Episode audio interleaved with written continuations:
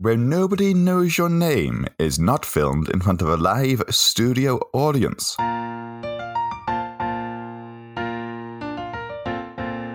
Hello, welcome to our review, this time season 6. It's flew by, hasn't it, James? It's season six already. We're a little over halfway through Cheers, but it feels like we're going through it like a diesel train, gonna set this house alight. Is that Elton John? I feel it's Elton John. What the the diesel train? Yeah, it's, it's Saturday Night's All Right for Fighting, isn't it? I don't know, but I, I would never associate diesel train with. You weren't expecting that audience, were you? Gonna kick it off with an Elton John quote. I tell you what, though, in many ways, though, season six almost like a, a soft reboot. Yes, and I think that's what the creators were going for in a lot of ways, which we'll dissect. But yeah, so it's, it's kept it fresh this season. We've got some new characters to talk about, some returning characters to talk about. But yeah, I mean, uh, what was your opinion of the season overall, James? Very good. I think there was a shaky or stilted intro to Rebecca, and one of the producers uh, talked about how when she first came in, they were unsure exactly who the character was. They realized that though she posed a threat uh, and though she posed troubles for Sam particularly, she wasn't the funniest character, which is no slight on Kirstie Alley. It just was difficult to have a corporate figure as a humorous character. I think I think I really enjoyed the season as well. And I think her as an additional character sort of rejuvenated and re- redirected the series a lot. I think it was a really consistent series. It was, and I think from episode six onwards, it really hit its stride. Mm. I think once we saw what was behind the corporate facade of Mm. Rebecca, then it became a great ensemble show. Mm. And we'll get into this more as we go on. I think when you compare it to season five, you can't really compare them. Oh yeah, very different. Yeah, Season five was sort of the end of the era, and this had to set up so much more. So I don't think it got quite to the point of uh, quite to the same emotive points as the last season, but it never could really, I guess. no, and I think what the finale told us, and we'll we'll go into this because I think there's a point later in this episode where we can dissect the finale particularly. But what the finale showed us was that it was very much a Rebecca season. It was showing us the character Mm. of Rebecca in this corporate environment. And you and I have both noticed throughout the season that the main antagonist of sorts is the corporate suits, but by Mm. extension, Evan Drake and and everything there. And I think this season was told through Rebecca's eyes in a lot of ways. I definitely agree with that. I mean, should we start having a little bit of a recap of the story arcs of different characters? Yes. Should I talk about some behind the scenes and uh, perhaps some viewing figures? Oh, okay, that sounds like a lovely, lovely place to start. As we've said, Sam was rewritten to an extent uh, to a goof off. So he was, I guess, reset to a season one Sam, would Mhm. you say? And this was to provide a more ensemble show. And because both Burrows and the Charles brothers thought that they wanted to make it more about the bar and less about the Sam Diane relationship going forward. I think it was a good choice. Yeah, I'd agree. I think that especially when you kind of you consider what episode one tried to do, Yeah, the I'm Spartacus type deal with the Screaming Viking. but almost home is the sailor, where it sort of brought Sam back to the bar, where he says he was worried he was going to see Diane everywhere and was relieved when he saw new things. And that's a little bit meta, I guess, because it kind of reset the whole story a bit and kind of said, we're not going to linger on this too much. We're going to move this character forward and he's going to move forward with life, even though he's in the same position or physical place. Yes, it also reminds me of the song uh, "Brandy" by Looking Glass. You know, you know the one I'm speaking I know. I've seen Guardians. Yeah, exactly. Where it's uh, talking about sailors going around dropping off in bars or pubs or whatever, and meeting uh, these women. But his true love is the sea. And you know how I love Cheers' uh, maritime themes, Melville's. You know, That's something that we've lost this season. Corporate corporate stiffs come in, and we lost all the sort of maritime bits. We never found them as much this time. B plus needs more maritime. I need more nautical themed episodes. Because of a 1988 WGA Writers Guild of America strike, the cliffhanger of this season was removed. As a result, we got a Rebecca heavy season finale. And I think because we haven't gone much into uh, the season review yet, we'll talk more about what the finale was going to be because it was quite a heavy season finale. Mm. And even if there wasn't a strike, I think they would have scrapped it because basically, it, reading about it, it was a difficult idea to pull off in a comedy in 1988. I do think it would be difficult to pull off in a comedy no matter when. This is true, but particularly, particularly then, yeah. So, what were the viewing figures like, James? First aired with 21 million households watching, which is good. Mm-hmm. In the in the UK, that's that's amazing. In the US, what does that mean? Um, Andy Ackerman won an Emmy for Outstanding Editing for multi-camera series for episode 24, The Big Kiss Off. He was also one of the directors this series. He got a few directors this series, which was mm. interesting. Show was nominated for Outstanding Comedy Series.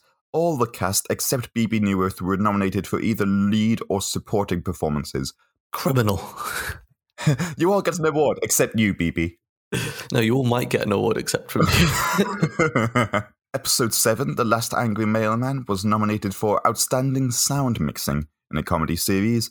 Home is the Sailor was nominated for Outstanding Writing, and the finale earned James Burrows a nomination for Outstanding Directing. The reviews are in as well. Ron Weiskind of the Pittsburgh Post Gazette praised Kirstie Alley's performance and the fresh start this season brought. He did, however, think the season lacked energy and spark and was particularly critical of the two parter Little Carla Happy at Last, calling it slipshod and flat.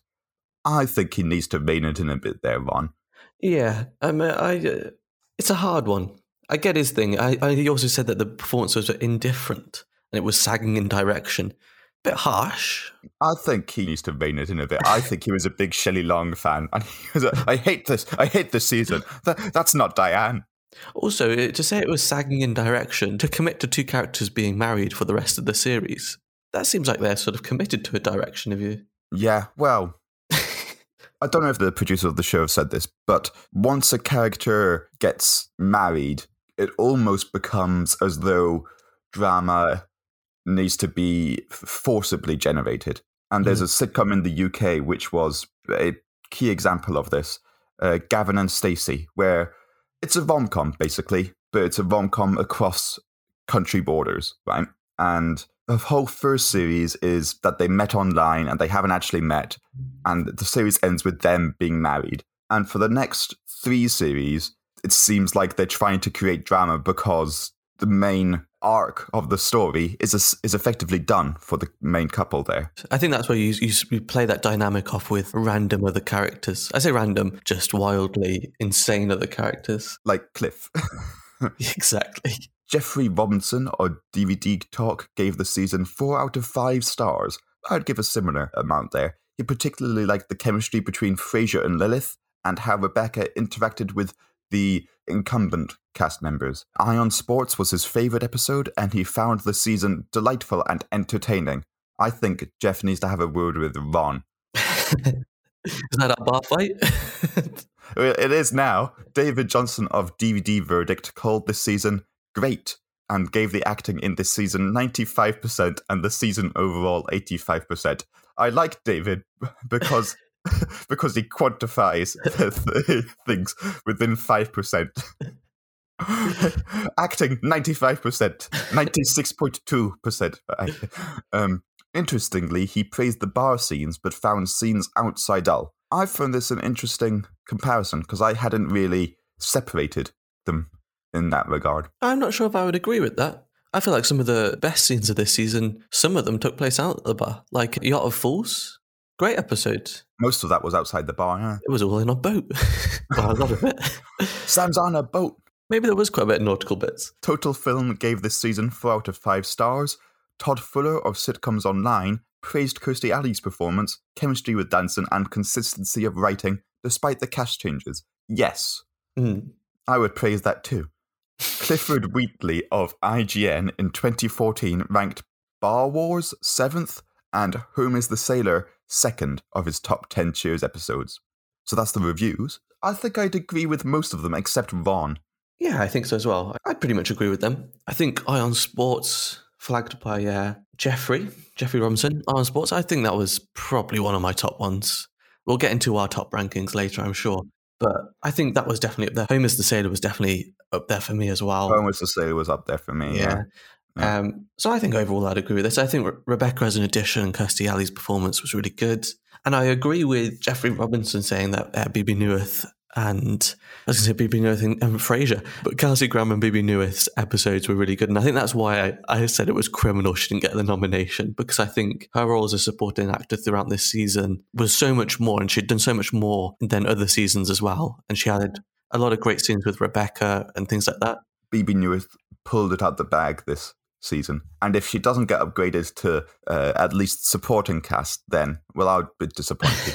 Because they're married now. Frasier and Lilith, so maybe she'll stop by more. I hope so because I think she's her, their two roles are probably one of the most interesting dynamics in the bar at the moment.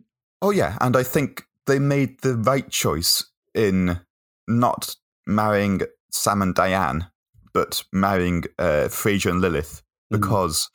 Frasier and Lilith as a couple, a bit fish out of water, much more highbrow than the usual clientele at, at Cheers and they delight in each other's company, but they also freely insult each other. Yeah, I think I think they're definitely up there as the the ones to watch for the next season. I hope they get more screen time. I say this every time we do review a season. I hope we get more more of both of them. The story arcs we spoke about. Frasier is his marriage. That's the story arc for Frasier this season, basically. Norm got a new career.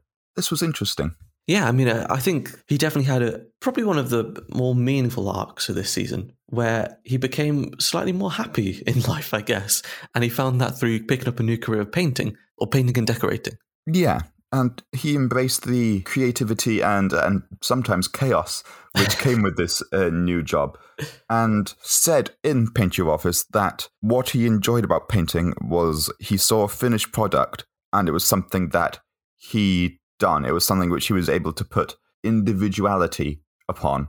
much more so than accounting, which the numbers are numbers. You know, and any creative accounting you do is sometimes frowned upon and sometimes illegal but creative painting is fine yeah and i think i think him and other characters lean into this kind of career driven arc and there's normally, and we'll get on to Cliff probably next. Cliff seems to be very sort of classist in this season and very looking down on labourers, if that makes sense. So he, he kind of frowns upon Norm's arc of becoming a painter and decorator and mocks him for this. I have a theory behind this. I'm going to get my sociologist hat on for this, is what I'm going to do. I think Cliff's, as you say, classism, I just say disdain for other professions, uh, painters, window washers, I think it's because he's projecting. Because early in the season, his house was knocked down to make way for a mall, right? And I think he has some resentment about being a government employee because a big corporation has destroyed his house. Mm. And I think he's projecting this resentment onto others who work in vocational professions. Mm.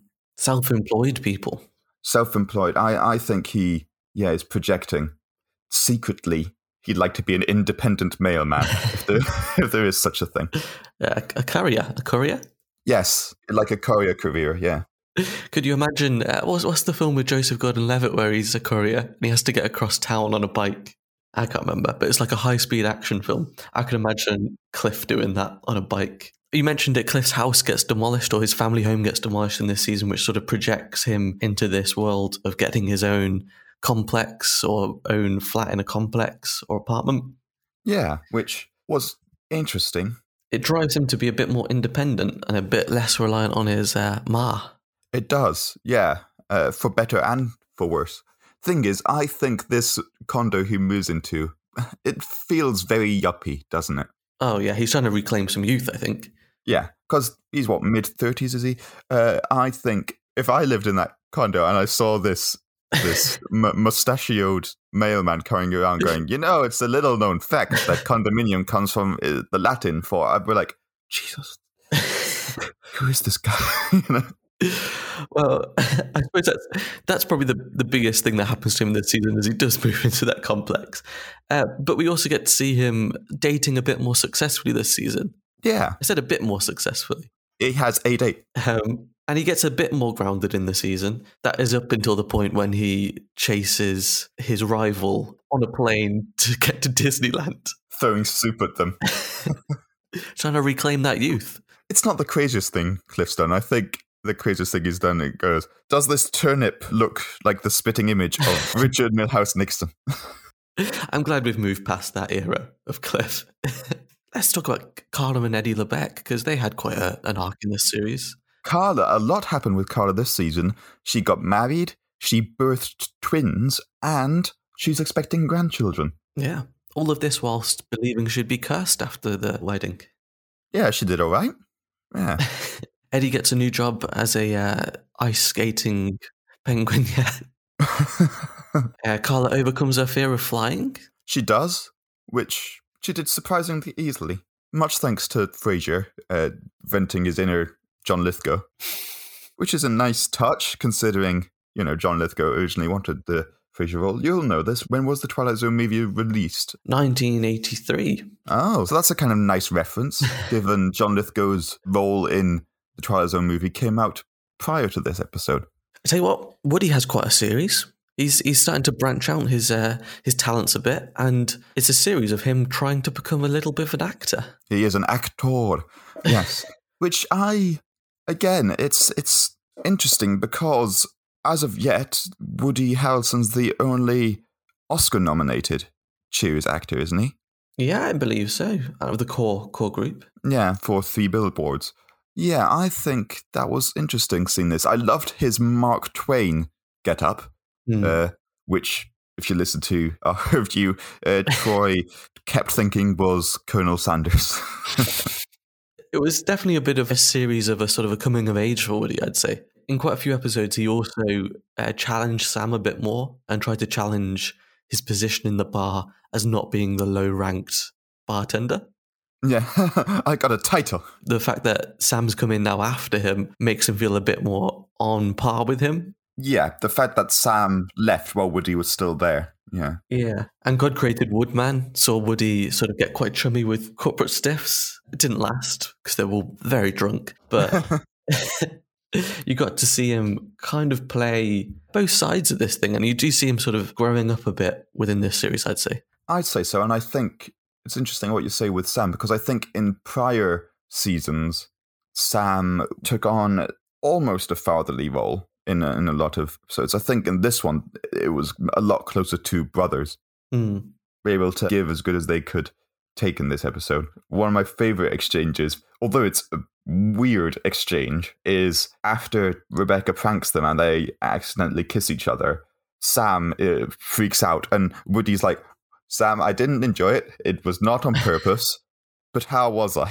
You know? and, and the fact that Woody just plays on Sam's insecurities. I, I like that scene because it was just seeing Sam squirm. And I think that was quite, that, that was episode 24, wasn't it? The big kiss off. And I think that was one of the standout episodes of this season. But you've mentioned Sam, so should we talk about Sam's arc through this season? yeah, interestingly, Sam tried to get the girl, but got a friend instead. Yeah, which I think is a really interesting dynamic. You, you said that they made him a bit more goofy for this season and felt like they could play a bit more with him as a, a comedic character rather than a straight man to uh, Diane's character. And I think that shows. And I think he's a lot more, probably a lot more likable in this series. Yes, I. It's an interesting one because I think, I think there was some regression, not in terms of writing, but in Mm. terms of maturity of of character. In that he did go back to season one, Sam. When he Mm. became a lot more back to his uh, womanizing ways, and he became well. It, as you said, it was a soft reboot. It- he was chasing the girl, but in the meantime, getting with anyone who was willing. And in terms of how he developed in the previous five seasons, the Diane years, you saw him more willing and more comfortable with making a long term commitment. In this season, he doesn't seem to even be considering it. Mm. So it's interesting that he did, was able to gain a friend. And I think uh, it kind of goes a little bit back to I can't I can't remember the episode now, James. But Diane says something to Sam along the lines of "You've never had a meaningful friendship with a female before," and it feels like this series and probably maybe throughout might kind of prove that wrong, maybe or build that. But something Sam explores in this episode is again careers. He has quite a few. Yeah, other than bartender at Cheers, he is briefly a sales exec of some kind. He's also a TV presenter at some point. Yeah. Yeah. Um, I'm trying to think. He goes through quite a few, but it does feel like he's uh, trying to prove something, I guess, especially in uh, Sam in the grey flannel suit. Yes, and that I I like that episode. I thought it was a very interesting one because it brought the idea of corporate villainhood to a head. Mm. It it it put a face to the corporate threat, which was interesting. I think that was something which was quite interesting through the series as well, watching it all chronologically as it came out. Evan Drake begins as quite a charming character who's quite likable. And then by the end, he's referred to as uh, basically let sleep in snakes lie, you know? He's he's a snake. But that that is the, the pun, isn't it? Let's sleep in snakes lie. It's dogs. Let's sleep in dogs. Is it? I thought it was sna- snakes. I'm fact checking this. Oh, it is dogs. but Drake is also an animal. did, did you know this? yeah, no, you're right that it does become a, very much a, a snake, and it is that superficial charm. And I, I mentioned it a, a couple of times this season, but there was almost an Elysian bend to a lot of the stories in this season. You know, um, in, in terms of Bret Easton Ellis, uh, he who wrote about a lot of the hedonism during the 1980s with things such as American Psycho and The Mm. Informers and things like this. And I think Aaron Drake was a charming character, but he did have this superficial Elysian charm where underneath it was about, I don't want to say greed, but having that influence and power is what is what Mm. drove him more than anything else. So he was quite a uh, quite a selfish perspective on things. Yeah, w- and I think a pragmatist in a lot of ways, where he maintained friendships with people for business reasons more than anything else. Mm. I- think I, I, I still like him as a character, and I think that is a large part due to Tom Skerritt as a performer, where he's able to exude this charm in a lot of roles. And I suppose the, the final character to talk about, James, is Rebecca, who, as we've said, is sort of sort of takes the main sort of lead through this season, especially with the final ending and resolving part of her story. Yeah, and I think we'll talk about that finale and what the finale would have been after we told, mentioned Rebecca here, because Rebecca, she was trying to prove herself in this Mm. world, both in a romantic and corporate sense. And it was worth noting all of the senior members of the Lillian Corporation are men, which is one, a sign of the times, but also very much representative of Rebecca's struggles in both of those worlds. And I think something which is quite sort of clear within her character is she's pining over Evan Drake, who is her boss. So this idea of her career and romantic life becomes weirdly intertwined, where she thinks if she does well in her job, it will lead to success in her relationship as well, which has this weird sort of distorted career-driven aspect to her character. Yes, yes. I think Rebecca as a character was Evan Drake in reverse. At first, we saw her as this as this corporate shell, but as the Mm. season went on, we empathized with her more and we understood her more, Mm. uh, and we saw her vulnerability, uh, particularly in, as I say, that heartbreaking scene in the finale there, which I think we best talk about because we've alluded to it enough times. I'll tell you what, James, uh, if, if you don't mind, I've got like three episodes which sort of tie over Rebecca's sort of arc. I feel like a big part of her season was sort of taking away that corporate mentality and actually getting friends along the way. And I think the first big sort of indicator of this was in Paint Your Office, where she actually makes her first sort of friend in the bar in Norm, and they have quite a good heart to heart. And then in episode 22, Slumber Party Massacre, she gets this sort of connection with Carla, which is previously built up in other episodes. I think like the last Angry Man when she has sort of a back and forth with Carla, and then in the big kiss off, her and Carla come together to get one over on the rest. And then it's backseat Becky up front where we finally see her make a friend out of Sam.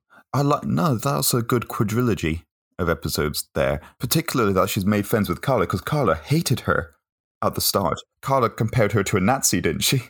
She did. She did the walk and everything. Um, don't, don't mention the war, James. No, that wasn't an excited woo. That was a uh, the, the, classic, uh, the classic Fawlty Towers line. Don't men- mention it once, and I think I got away with it. Carla frequently compares her to a Nazi, and Rebecca's just like, "Oh, you, you know, I'm not a Nazi. No, what are you like?" Yeah. Now that you put those episodes together like that, I think that is a good quadrilogy. And I'd now that you've said it, I'd recommend listeners to watch those episodes in sequence uh, as a quadrilogy because, yeah, no, good mm. work there. Yeah. a gold star, maybe, yeah. Put on my sticker chart. Um, you, you, you, get a free pint, is what. but yeah, so the final episode really does bring a lot of her arc to head when Evan Drake's leaving to go to Tokyo, and it means that she has to try and confess her love in a condensed period of time in an episode. And in the limo, which that scene is is difficult to watch. Mm. Uh, because the situation she's in is not just her romantic feelings, but as you said, it's intertwined with her wanting to do well in her job. So she's driving, for argument's sake, the love of her life to a place where she'll never see him again and she's torn between trying to confess her love for him and trying to let him go off with someone else. It's almost got a Casablanca feel to it. Mm. Yeah. I put this in some of my one of my lowest lows of the season. This point because she she breaks down crying, then crashes the limo, which then leads to uh, Sam coming to comfort her at her apartment later. Yeah. Oh, for me, it was the limo scene was the the lowest low of the of the mm. season. Slightly above that was Carla's wedding uh, being called off and Rebecca herself being yelled at by Evan after after kissing him. But no, it was very much a Rebecca season. So I've got some other low, lowest of lows, which is uh, Sam finding out he's a ringer, uh, which kind of reminded me of um, his wistful look out the window with the rain in previous seasons when he contemplated age. But another low was uh, when Rebecca was stuck in a cupboard eating some crisps. Thought that was a pretty low point. I agree. Eating eating crisps in the closet is is not a situation I aspire to. But the episode in itself, I think she was fine with it. but I tell you what, the after the the lowest low of the the limo, it does lead to a high point in her and Sam eventually talking on the phone and connecting as friends. Yes, uh, which we talked about is a is an odd situation because the whole reason it's done over the phone is because Sam doesn't think he can control any urges he might have, mm-hmm. which isn't the best foundation for a friendship, but it's definitely a character progression that he's willing to want to control them, if that mm. makes sense. He wants to control them, doesn't know if he can, so he's putting the geographical distance between them and comforting over the phone, which is progress, Sam. It's not it's not perfect, but it's progress. what other high points have, have we had through this season, James? We've got Wade Boggs pants. Was, yeah. a, was a nice one. One of our first big guests this season, along with Robert Urich, which was nice. Frasier and Lilith reconciling at the Cape after Lilith tries to seduce Sam, uh, which was a this is a great episode. The gang watching "It's a Wonderful Life" was wholesome mm. and delightful. I was going to say Christmas Cheers was was one of my episodes up there as a really good one. It's just so wholesome. I you know I, I think I'll say it. I think it is the best Christmas episode of any sitcom I've seen bold words, but I think I'd agree with that. I think there's there's something about it which the way that it goes back to It's a Wonderful Life at the end makes it quite timeless as well in itself. It's heartwarming. Mm. it's like someone poured mulled wine over your heart. That's what, the, that's what they've done. Next uh, highest is, is Sam's Return, which was very nice. I think people in the bar loved it, and we loved seeing Sam return because we Mhm. saw, you know, this uh, wall of green, and then we saw Sam come in and, you know, make a difference. Frasier proposing to Lilith, I think, was the highest point of this season. I think because we love this couple so much, it was wonderful seeing the exchange where she says, Yes, my steed, yes. I think just some, some high points that I had as well was in hourly bread, the sort of Caribbean night at Cheers uh, with the, the dilemma of 66 and 99. And another one that I had was Boggs as well, which was, I thought it was such a great moment to see the bar have to reconcile with the fact they had pantsed Wade Boggs and then find a win out of it. I thought it was a great moment. And I also had little Carla happy at last, her wedding, which finally went ahead, and seeing her realize that maybe she isn't cursed after all. Yeah, yeah.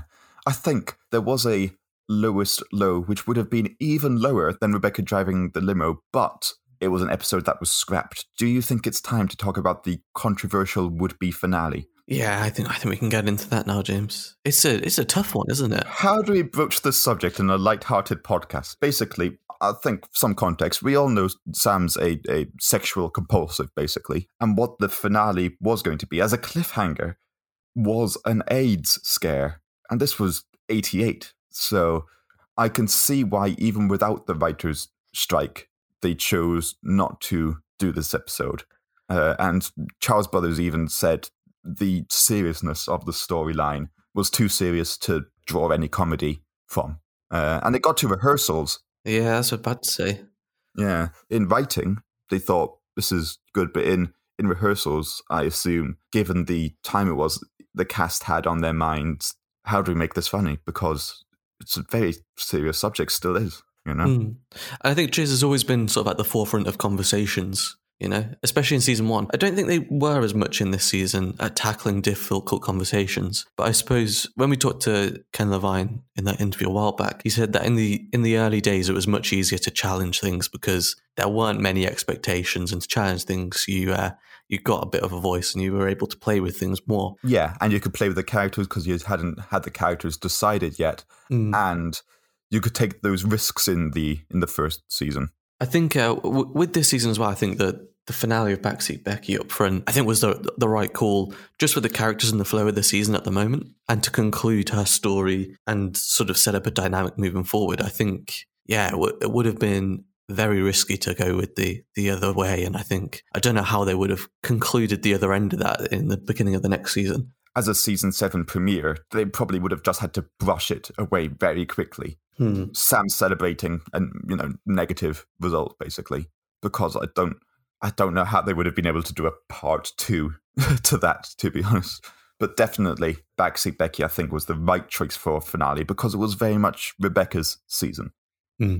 I don't know, James. Should we talk about our, our top episodes through this season? Yes. How many are we doing? Top three, top five? What are we doing? Let's go for five, but I want to put a caveat at the beginning that I said early on that I thought this was a really consistent season, which made it really hard. It, it was. There was, yeah. I'm looking at all 25 episodes here. It was very, very, it was very difficult to, to get them. There were no episodes which I'd say I found irritating. I think episodes in the past we found plot Hmm. holes or faults with. Uh, none of the episodes here I've found irritating as such. And there were a few standouts. I think, that, yeah, my top five were, were standouts. Other 20 were fairly similar and were all at least quite good. so I, I've got to say, like, I mean, I'll list off my my ten to six really quickly because there are some really good ones in there that Honorable mentions. honorable mentions because honestly, they could have they could have been in the top top five on a different day. Probably would have been, but I put Bar Wars at number ten, Bidding on the Boys at number nine, eight To All the Girls I Loved Before, uh, seven Backseat Becky up front, and six Home is the Sailor. So I've put some really good ones in. yeah. Should I do my top 10 to 6? Yeah, I've got number 10, Little Carla Happy at Last Part 2. Number 9, Yacht of Fools. Number 8, A Kiss is Still a Kiss. Number 7, The Crane Mutiny. And number 6, Bar Wars. mm. Yeah, so it shows just how how like consistent the season was because you've got ones there which aren't even in my top ten. wow. Yeah. And and some of yours in there are close to the top for me. So should we should we go to the, the five to number ones, James? Yes. Do you want to do your fifth first? My fifth one was Puddinhead Boyd. A really fun episode. I enjoyed that one. No, that was number 11 for me. Yeah, I know. but yeah, I, don't know. I think it, it's hard to pick a, an episode out of this, but I just thought Woody's character through this episode was just hilarious. And as Troy put it, the, the Colonel Sanders attire. Um, what was your number five, James? My number five was Bidding on the Boys. Mm. Yeah. Which was my number nine. It's the Frasier, Lilith, Sam triangle in this episode, which is what gets me. Mm. My number four was Yacht of Fools. Just really loved Evan Drake's character in that. Uh, I think I said earlier, I thought those scenes were hilarious. The farce in them. It's when we started seeing the uh, the sleazy side of Evan, wasn't it? Yeah. It's also a point where we saw sort of the first chink of vulnerability in Rebecca. Her and Sam getting on a bit more, and they were both kind of in it together and plotting together about the scenario. Yeah. Number four, Home is the Sailor. Mm, really good one. It is a very good one. It was the first first Rebecca episode. It was the first time we saw that aspect of uh, the underdog against uh, against the corporate suits. Really, mm. my number three, James, the Crane Mutiny. A hilarious episode. Frasier and Lilith were hilarious in it as well. But also seeing Frasier uh, get sort of riled up by the bar, think Rebecca loves him, uh, and then get jitters with Lilith, and then Lilith and Rebecca's dynamic as well in that episode. I just yeah, that was a great one. My number three is another Frasier Lilith episode. To all the girls I've loved before. Mm-hmm. I think Lilith was on point this episode. Her interaction with Randy gets me every time. I'll never hear "Shock the Monkey" without crying again. My number two, James, was I on Sports. Ah, yes, I remember you were a big fan of this one. Yeah, I, I love just the chaos of, of the whole episode the rapping, the ventriloquism, just the whole thing. Number two, I think it's evident from just the emotive payoff is the finale, Backseat Becky up front. That was number two for me. Uh, just the emotive payoff was outstanding. My number one, James, Christmas Cheers. Well, John, do you want to know something? well, That's my number one too. First time we've agreed.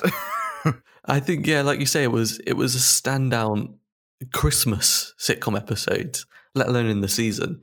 Yeah, just timeless, really. It is, yeah. I think they managed to take everything that you want in a, in a Christmas episode of a sitcom and put it in. You got Santa, It's a Wonderful Life, mm. I Forgot to Get a Gift, even Frasier being skeptical of it, being the whole, being the Scrooge that episode. It just, every character had something to do, I think. Mm. And it's a wonderful episode. I agree with you there. I agree with you on that. I think what is interesting through this series is like when when you consider a festive episode of Cheers, it always is the Thanksgiving orphans, and I'm really surprised that Christmas Cheers doesn't get as much attention because I don't know. I don't know why it doesn't. I think this season doesn't have as many iconic Cheers moments in it. Maybe. Yeah, I say I say that's fair. I think the Screaming Viking is a is an iconic one. Mm. The Screaming Viking, uh, the, the the monkeys, are the chimps dressed up as the characters I've seen floating on the internet quite a bit. Um, what as, as NFTs? I wish. Um, but apart from that, I think this, and obviously the Bar Wars episode, but apart from that, I think this season goes kind of on in its own right. That I haven't seen much of it before which was full of nice surprises, I'd say, and, and things that I wasn't expecting. Yes, uh, and I, I think so. And I think that's probably how the audience felt at the time that mm. with Shelley's departure, there was an apprehension behind behind this season. And uh, I've probably told you that behind the scenes story where Kirstie Alley showed up on set on the first day mm-hmm. wearing a blonde wig. uh, you know, as, as a joke. Mm. you know, just in case you in case you didn't get that. Um, but yeah, I don't know if I'd say it's my favorite season, but it's between this and season four. I think. I think it's just re- very different. Yeah. I don't know, James. I've got a list of some poignant moments for this season. Yep. Have you got a, a couple of poignant moments as well? Uh, I've mentioned a few of them. Uh, Rebecca crying while driving, which, you know, Mm. you don't cry while driving. it's not okay. Uh, Carlo, uh, Babushka Carla, basically, Yes. what I've written here. I went one step further with that, and it was uh, Cliff's ripped trousers in that episode that sort of drove her out of that slump. Yeah. And how, uh, no matter how she was feeling, she was able to be picked up by something that made her laugh. And I thought that was pretty, pretty good, pretty good to capture. Laughter's the best medicine. That's what I'm saying. I think you're right. And this season has had a lot of funny moments, but one poignant moment, which wasn't the funniest, but it was Sam talking about his father's pride in his Mm. uh, salesman role. Yeah, I think that's something which uh, there's always been a bit of legacy around what's happened between him and his father, and also his brother in that as well. And it was nice to see that come up in this season. I mean, we heard that he reached out to his father for the first time in a while. We never got to see him. Maybe we'll see him in a future episode. Who knows? The Clavin photo album was was quite poignant and quite a nice Mm. moment. Memories of, of the times that were, or something along those lines. The the misty watercolor memories or something like that. Yeah. Uh, and I also got the end of uh, to all the girls that of the before, and and Frasier overcoming his jitters just as Lilith walks in with someone with Randy. I'm marrying Randy.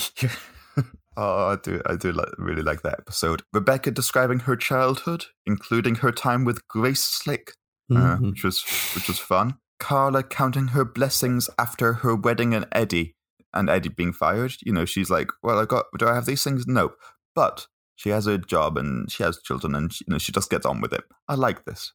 And you mentioned this before. Is Sam effectively begging Rebecca for for a job?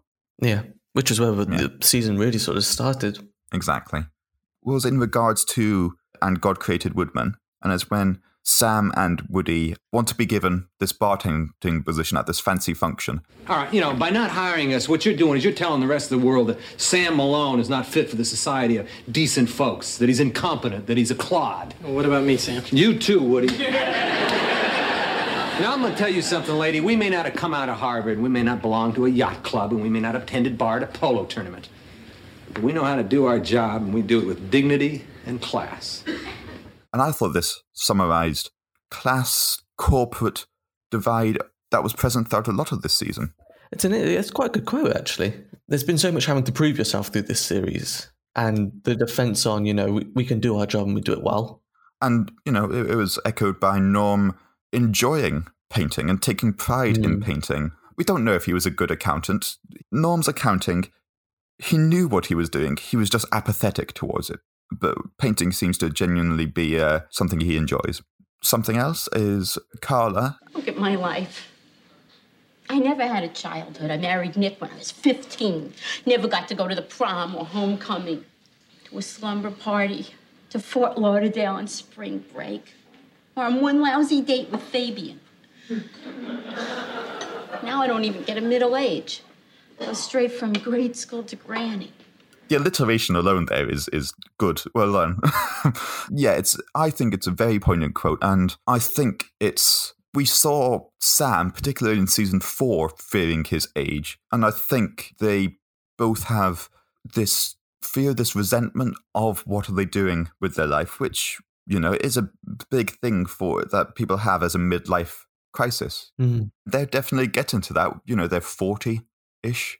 Kind of reminds me of the uh, Cliff in this season in Woody for Hire and Norman of the Apes. Cliff says, Hey, Normie, do you ever feel like we're getting in a rut here? And then says he means we come in the same bar, sit in the same stalls, drink beer night after night, and that there's got to be more to life. And Norm does reply for the last time he's not going to change bar stool with him. but there is kind of that sense of uh, wasting their, sort of, I'd say youth, but they're, they're no longer young. Oh, they're not old. They're mid to late thirties, but it's definitely.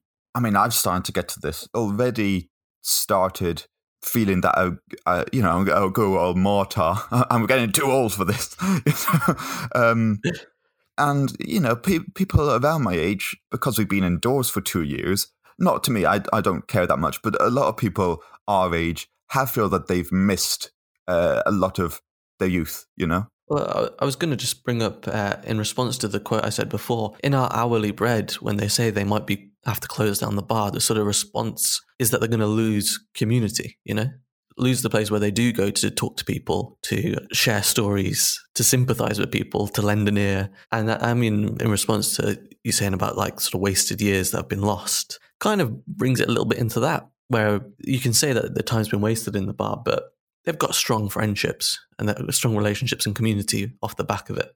Well, that's it, yeah. And we mentioned this in earlier seasons where, due to technological advancements, I don't think the bar or the pub is the social space that it once was. You go there with people you already know. You don't go there to meet people.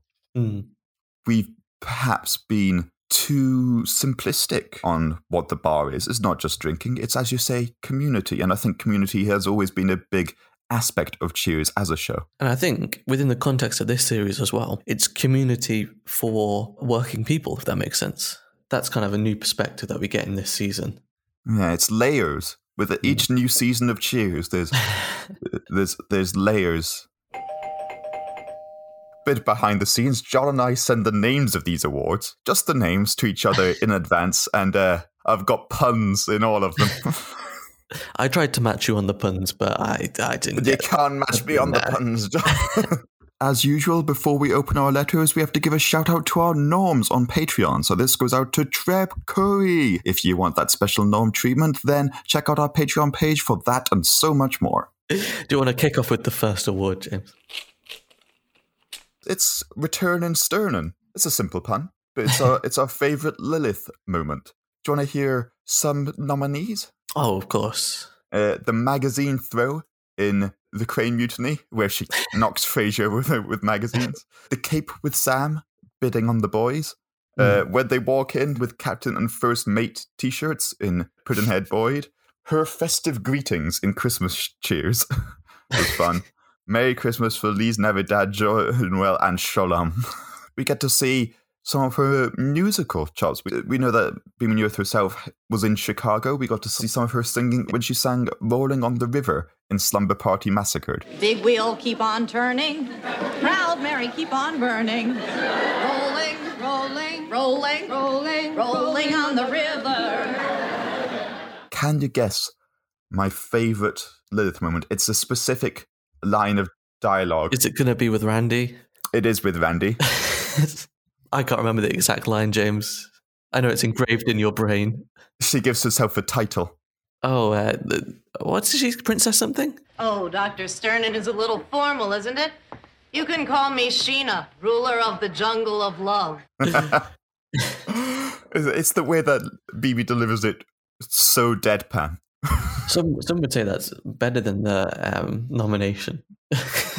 well, that's the winner. The only one that didn't get nominated for uh, an actual proper award. I think that makes up for it. James, my first award is uh, for Little White Lie. It is the biggest lies of the season. Two runners up.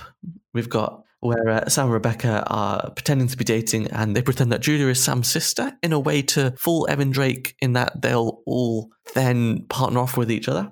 It's a very strange lie. It's a lie. I don't, I don't understand it. well, it didn't win. um, then uh, quite a bad lie is uh, Sam in the grey flannel suit. Sam's promotion to executive to get him in as a ringer for the baseball company. Mm. Shame on you, Evan. That's a dirty lie. I think that one probably hurts the most. You see, you sit on an executive chair of lies. My uh, biggest lie of the season, James, is in Let's Sleep in Drake's lie that Norm pretends that he always wanted to carry a rich man across the lawn with an it's audience. Nonsense. the fact that Evan Drake believed that will forever blow my mind. He does check that Norm hasn't had a lobotomy. So. He's skeptical. But that is my uh, best lie of the season. Speaking of Evan, my next award is Evan Can Wait. the puns get better. As, as, you haven't heard the best one yet. Uh, but Evan Can Wait, which is the favorite guest employee of Evan or the Lillian Corporation. You got Daniel Collier, played by Peter Hansen in And God Created Woman. Mm. Laurie, played by Bobby Eakes in Tale of Two Cuties. Uh, this is, of course, Evan's daughter. Lorenzo, played by Tom Astor in Yacht of Fools. Mimi, played by Pamela Bowen in The Sam in the Grey Flannel Suit. This was Sam's receptionist. Mm. Heppel, played by Vince Howard. Uh, I, I just liked how opinionated Heppel was. Martin, played by Ron Barker, who was the limo driver, Mhm. and my favorite employee because they reminded me of Boggs, as in the Chambers employee Mhm. Boggs, not not Wade, was Grayson, played by Jay Bell in Let Sleeping Drakes Lie, Oh, yeah. was a foil to Norm throughout the whole episode. he did have a bit of a, a sort of Boggs vibe about him. I miss Boggs. My next award, James, is quite the promotion. Is the best new job at Cheers this season, or best new job of the character this season. Of course, we've got Rebecca coming in as the manager at Cheers. We have Sam as a sales executive. We have Sam as a news anchor on I on Sports, which was a close winner, I will say. We had the ice skating penguin that is Eddie LeBec. We had Woody as Mark Twain. we had Norm as Santa Claus. The winner, James, of course, has to be someone who took up two new positions in one episode. It, of course, is the monkey who became a painter and a mailman in this season. What an actor. When he came in as a painter, that made me laugh. When he came in as a postal worker at the end of the episode, I was rolling on the floor, James. and that's why he got the award for uh, quite the promotion, the best new job at Cheers. my final award with the best pun, and I'm proud of this pun. So you know, it's, it's going to be a good one. It's a saving LeBec till last. You know, I, I, this is why I can never challenge you on the puns. You're too good at them. It's the favorite Eddie interaction uh, in season six. We've got the forced proposal in episode three. His dance with Annie, and Annie asking, "How's Mrs. Tortelli in bed?" Which is bizarre, bizarre quote, and the fact that he's taken it back but keeps dancing. Uh, his waddle into cheers in episode 19 and the ice show fight in episode 19. But there is, uh, of course, a winner, and I think it's a Tortelli classic. It's the LeBec family dinner. They fight because Annie's pregnant, but Mm. he's still talking to Sam about cars, just trying to calm things down. Oh, stereotypical Canadian, just polite, ruthlessly polite. Uh, Jay Thomas has had some good moments through this season, He has, yeah. which actually, uh, he didn't win my next award, James, but my next award is another round, uh, the best sort of returning character from previous seasons gone by in a supporting or, or sort of reoccurring role. Uh, we have Harry Anderson, who made a good return this time. The last time we saw him was in season two, episode 10, How Do I Love Thee Let Me Call You Back? Oh, yeah, it's been a while. Yeah. He returned in A Kiss is Still a Kiss for the cold open, which was a great moment. We got Esther Clavin, played by Frances Sternhagen, uh, who came back from her last appearance in season five, Money Dearest. This time she was in season six in The Last Angry Mailman. Again, a great episode. I really loved her role. Some other great honourable returns, James. Fred Dryer, uh, coming back as Dave Richards in I on Sports. Obviously, Bebe Neuwirth returned. Jay Thomas returned. Uh, of course, Al Rosen never really left. but there is a joint award going to Timothy Williams and Amanda or Mandy Ingber as Anthony Tortelli and Annie Tortelli. They appeared a few times in this season, but their last appearance before this season was the Groom Wore Clearasil. They were so iconic that I thought they were in way more. The Groom Wars Clearasil was their first episode. In this season, they were in about four, I think. So before this season, they were both in just the the Wore Clearasil. They were my favorite returning characters, also. Yes. Yeah, they had some great moments through this and really stood out. I, I'm really disappointed that they're not coming back for more, as we had their last episode, Slumber Party Massacre. But if you do want to hear more about the Tortellis and these two, then listen to our review of the Tortellis pilot, which John and I have differing opinions on.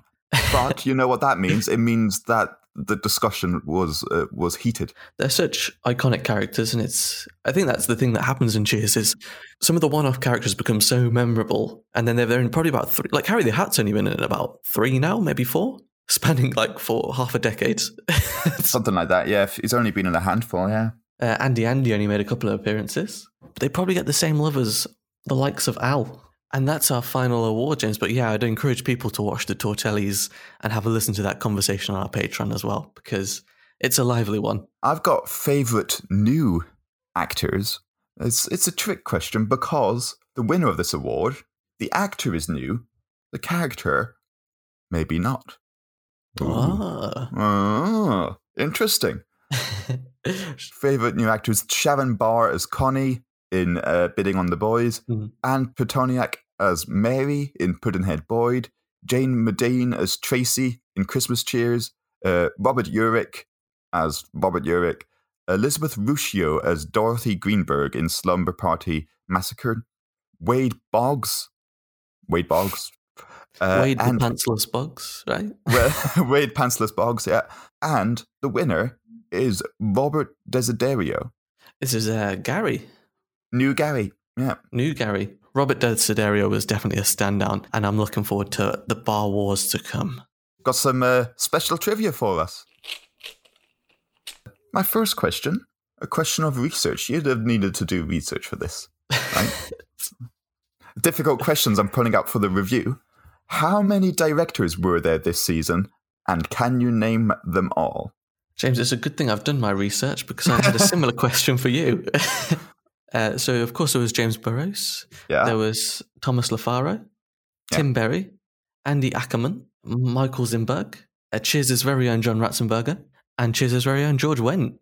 That's it. My only thing is, I haven't added up how many people that is. Seven. Seven. You got them all. 14 points.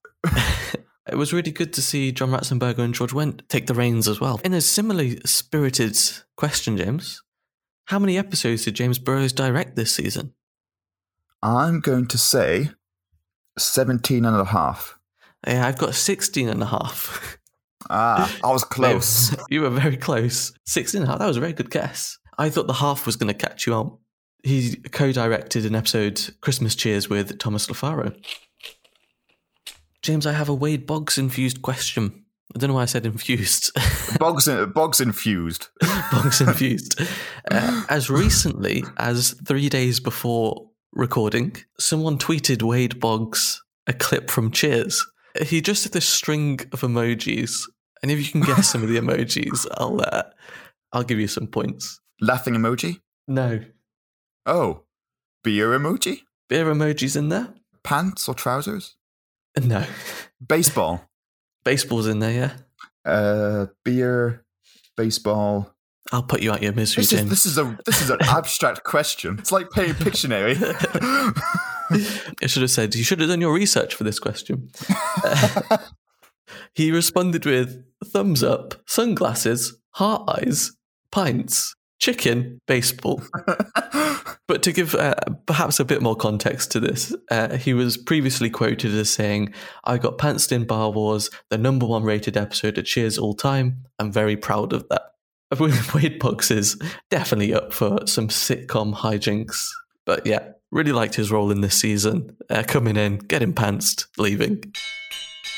Final call of season six. Oof. Been a long journey, hasn't it? It has, yeah. I thoroughly enjoyed this season. What should we have as a as a special? A six pack? Well, I was going to make the suggestion of perhaps we could go back to where this season began and order a Screaming Viking, but I'm up for suggestions. Uh, Screaming Viking is, I think, the drink of this season. And we'll go for that. Bruise the cucumber. Only slightly. Yeah, I think it's been a really enjoyable season, really consistent, a really good standard of writing. I don't think that there's been any episodes that I haven't enjoyed.